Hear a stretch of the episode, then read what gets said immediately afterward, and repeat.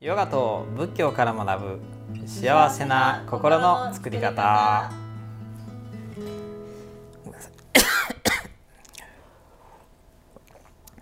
はい、じゃあエリさん元気でしたか？はい、元気でした。はい、ねえ、もう最近暑いですね。さて前回何の話してましたっけ？お金と幸せについて。お金と幸せについて、そうですね。やっぱりこうね、仕事でやりがいを感じる部分と、何かなこう経済的ないわゆるこうねインセンティブ、こう給料が増えるっていうのは必ずも一致しないっていうところですね。なんかこの間エリさんの経験も語っていただきましたけど、今日はそうですね、何にしましょうか。今日は何か幸せと愛について。愛、面白いテーマですね。ちょっとね、顔がにやけちゃいました。愛はね、でも愛ってみんな求めてませんか。ね、歌謡曲でもほらみんなね、好きだ嫌いだみたいなね、恋愛の歌が 90% ぐらいじゃないかな。そうですよね、確かに。やっぱ愛って幸せなんですかね。いろいろな愛の形があるなっていう。で、必ずしも恋愛だけではなくて、仕事だったり、対人関係すべてにおいてあるのかなって。愛と幸せについてエリさん的にはどう思います？ちょっとどの方向性からお話ししようかなって思ってます。どんな方向性でもいいです。愛と幸せについて、ファイブラブランゲージっていう言葉って。知らないです。ファイブラブランゲージ。5つの愛。これ人がどういう時に自分のことを大切に扱ってくれている、思ってくれているか、この5つの要素で決まりますよっていう話を聞いたことがありまして、5つご紹介します。1つ目が言葉。2つ目がサービス、3つ目が時間、4つ目がボディタッチ、触れるっていうこと、5つ目が私物って言いましたっけ？いやまだ物、はい、ちょっと順番はわからないですけれど、この3つの要素で自分がどのように大切にされているかっていうのを無意識で判断している人が多い。でもこの5つではなくて、人によってこの優先順位だったり価値観というのが違うから、自分がこれをされると嬉しいっていうことは何かなっていう、例えば時間が欲しい人もいるし、物が欲しい人もいるし、触れる、ボディタッチって触れてもらうことでつながりを感じる方もいらっしゃるしっていう。なので自分が求めていることと相手が求めていることが一緒だったらお互いうまくいくよねっていう。そういうことですね。これって例えば営業にでも使えますよねっていうお話を聞いたことがあって、私的に感動したんですけど。そうなんですね。いやいや、なるほど。なんていうかこう今までない視点でしたね。この言葉になんかこう愛情を感じる人と、こうなんていうか時間に愛情を感じる人と、こうボディタッチに愛情を感じる人と、あと何かこう物で愛情を感じる人と、あとサービスっていうのは。サプライズとか自分が期待以上の何かを返してもらった時に、なんかこう開けたら花束があったとかなかなかそういうことはあんまりないですけどね。エリさんはこの5つのうちにどれにこう？私は一番が言葉。もうほとんどの方が一番最初に来るのは言葉なのかなっていう研究結果が出てるみたいなんですけれど、この2番がみんな違うんですって。確かに、例えば忙しい方って時間を求めてなかったりとか、私はサービスだったなって思います。例えば特別感とかサプライズとか、そういうことを含めてサービスっていう点なんですけれど、岡門さんはこの5つの中で逆質問ですか？逆質問ですね。私は、やっぱり一番は言葉なんでしょうね。優しい言葉、ねぎらってもらえたとか分かってもらえたって感じる言葉。次はどうだろうな。私時間かもしれませんね。やっぱこう自分の時間を大事にしてくれると、少しストレスを感じないですよね。ですね。あとはどうだろうな、まあ、3番目になるとちょっとわからないですけどね。肝心なのはこの2番を聞くと面白いよって学んで、あ、確かに、あ、なるほどなるほど。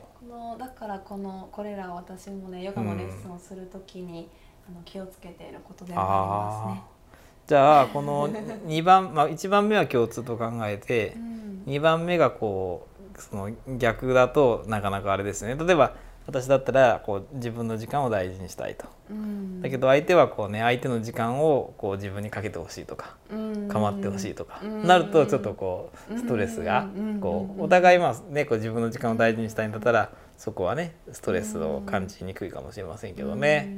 ああ、なるほどね。2番、それって仕事でも恋愛でも家族関係でも使えることだなと思って、なんかはい。面白いなって思いました。なるほど。まずはでも言葉っていうことですよね。確かにその言葉遣いでね、なんていうか喧嘩もするわけだし、言葉遣いでね仲良くやっぱりこう慣れたりもしますから、まずはやっぱこの言葉、そしてやっぱその次にこう相手がこう大事にしているものをちゃんとやっぱりこう分かって接していくっていうことですかね。言葉にしないと伝わらないですしね。で、まあ、そのね、今日のテーマはその愛ということについてなんですけれど、やっぱりこう愛があると幸せですかね。愛があると幸せだと思うんですが、どうなんでしょう。まあここは結構ね、愛の形によってもやっぱこう、愛が苦しみになることもあるじゃないですか。一歩返せば。そうですね。だからこの仏教で愛ってね、あんまりこう綺麗な意味合い出てこないんですよ。愛着とかね、愛欲とかね、このね、渇愛とかね、はい、愛渇愛っていうとこう乾く愛、欲と同じ意味で使うんですけれど、満たせば満たすほど乾くとか、もっともっとというね、そういうこの相手にこうどんどんこうね、これもあれもって要求してしまう、そういうのをこう渇愛って言いますよね。愛着っていうのはもうそれ手放さないっていう、手放せないっていうこう執着心のことじゃないですか。で、やっぱ憎しみとかってね、こう怒りっていうのは無関心な人にはこう起きなくて、こう愛してる人がこう思い通りにならなかったり、言うことを聞いてくれないと起きる心ですよね。だから愛憎っていうかね、愛憎って実はこう裏返しの関係で、そうですね、嫉妬や束縛っていうのもそこから発祥ですもんね。そうですよね。なのでその確かに愛する人がいるとか、愛されてるってことは幸福感につながると思うんですけど、でもこの愛がかえって苦しみになることもあるから、その辺どういうふうにこうね、考えていけばいいのかなっていうことを、今日はエリ先生にね、ちょっと聞いてみたいなと思ったんです。好きと愛の違いってなんだろうなって考えたことがあったんですよ。これは私が思うことでいいですか。あ、どうぞどうぞ、はい。なんか好きっていうのは軸が自分にあることかなって思っていて。愛ってその軸を相手に移すことなのかななんて思ったりしてるんですけど。ああ、なるほどね。好きは自分に軸がある、自分が好きだと、自分のこうね、こう思いを相手にこの分かってほしいとか、でも愛は相手に軸がある、相手のことを思いやる気持ち、自分の軸を相手に移すっていう、そちらが愛なのかなって思ったことがありました。そして今もちょっとそう思ってます。あ、そうですか。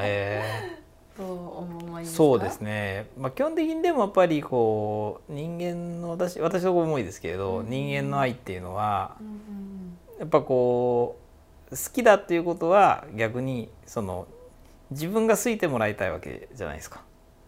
だからこう相手をこう愛するとか、君のことを愛してるっていうことは、君も私のことを愛してほしいっていう。そういう裏返しだと思うんですよね。だからこんだけお前のことを俺は愛してんだぞ、だけどお前は全然ね受け取ってくれないと、だから殺してしまえみたいな感じで、そういうストーカー殺人とかも起きるのは、まあ、そういうやっぱこうね、典型的な例だと思うんですね。だから自分が相手を愛するとか好きだっていうことは、逆に同じように、まあ、同じまでいかなくてもいいけど自分のこともねこの同じレベルで愛してほしいっていう、まあ、要求なのような気もするんですね。うんだからこう成り立たないだから思いのレベルがこうまずずれちゃうとなんかこう苦しくなっちゃいますよね。パワーバランスとかね。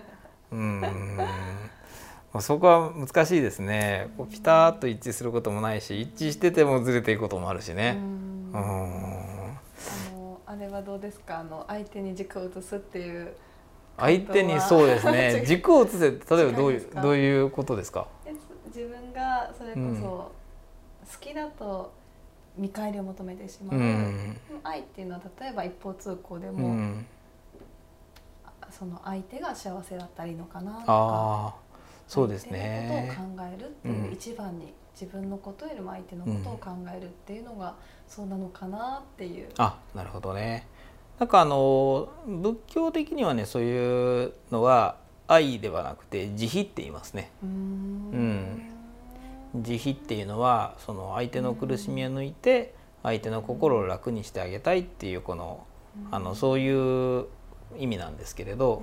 それを軸が相手にあるんですね。相手の苦しみから出発してその苦しみを取り除いてあげたりと、お医者さんが患者さんの苦しみを抜いてあげたいとか、ね、このまあ親が、ね、お腹で痛で苦しんでる子どものこの腹痛を治してあげたいとか、その人の苦しみから出発してそれをこう取り除いてあげたいっていうのをこう仏教で慈悲って言いますね。どっちかというと愛っていうのは愛着とか割愛とかね、こう奪うっていうか、そういう感じがあるので、私は仏教的にこう愛と慈悲っていうふうにこうなんか分けてますね。今おっしゃったことは多分私の言葉の中ではエリさんの言う自分軸の好きっていうのは仏教的に愛で、で、ね、こう他人軸っていうのは相手を軸にするってことは仏教的にはこう慈悲っていうことになるのかな。無償の愛みたいな、そうですね、意味でした。あ、そうですね。そんな感じかなというふうに思いますね。でもその仏教でいう慈悲っていうともうすでに僕たちが言うような愛ではなんかなくなってしまうというかですね。この他こう遠く離れていくような感じもするので、愛って一体何なんだろうかと、まあ、愛っていうことがねこうと幸せってどう関係してるんだろうかって。なんか考えると難しいですよね。ということでちょっとまた次回に、はい、ね、またこの考察はちょっとね次回に回しましょう。永遠のテーマかもしれません。はい、いうことでどうぞ。私 YouTube エリヨガでやっています。よろしければチャンネル登録してください。はい、私ブッダの教えを学ぼうというね Facebook ページで毎朝8時からライブ配信をしています。ぜひそちらもご覧ください。はい、どうもありがとうございました。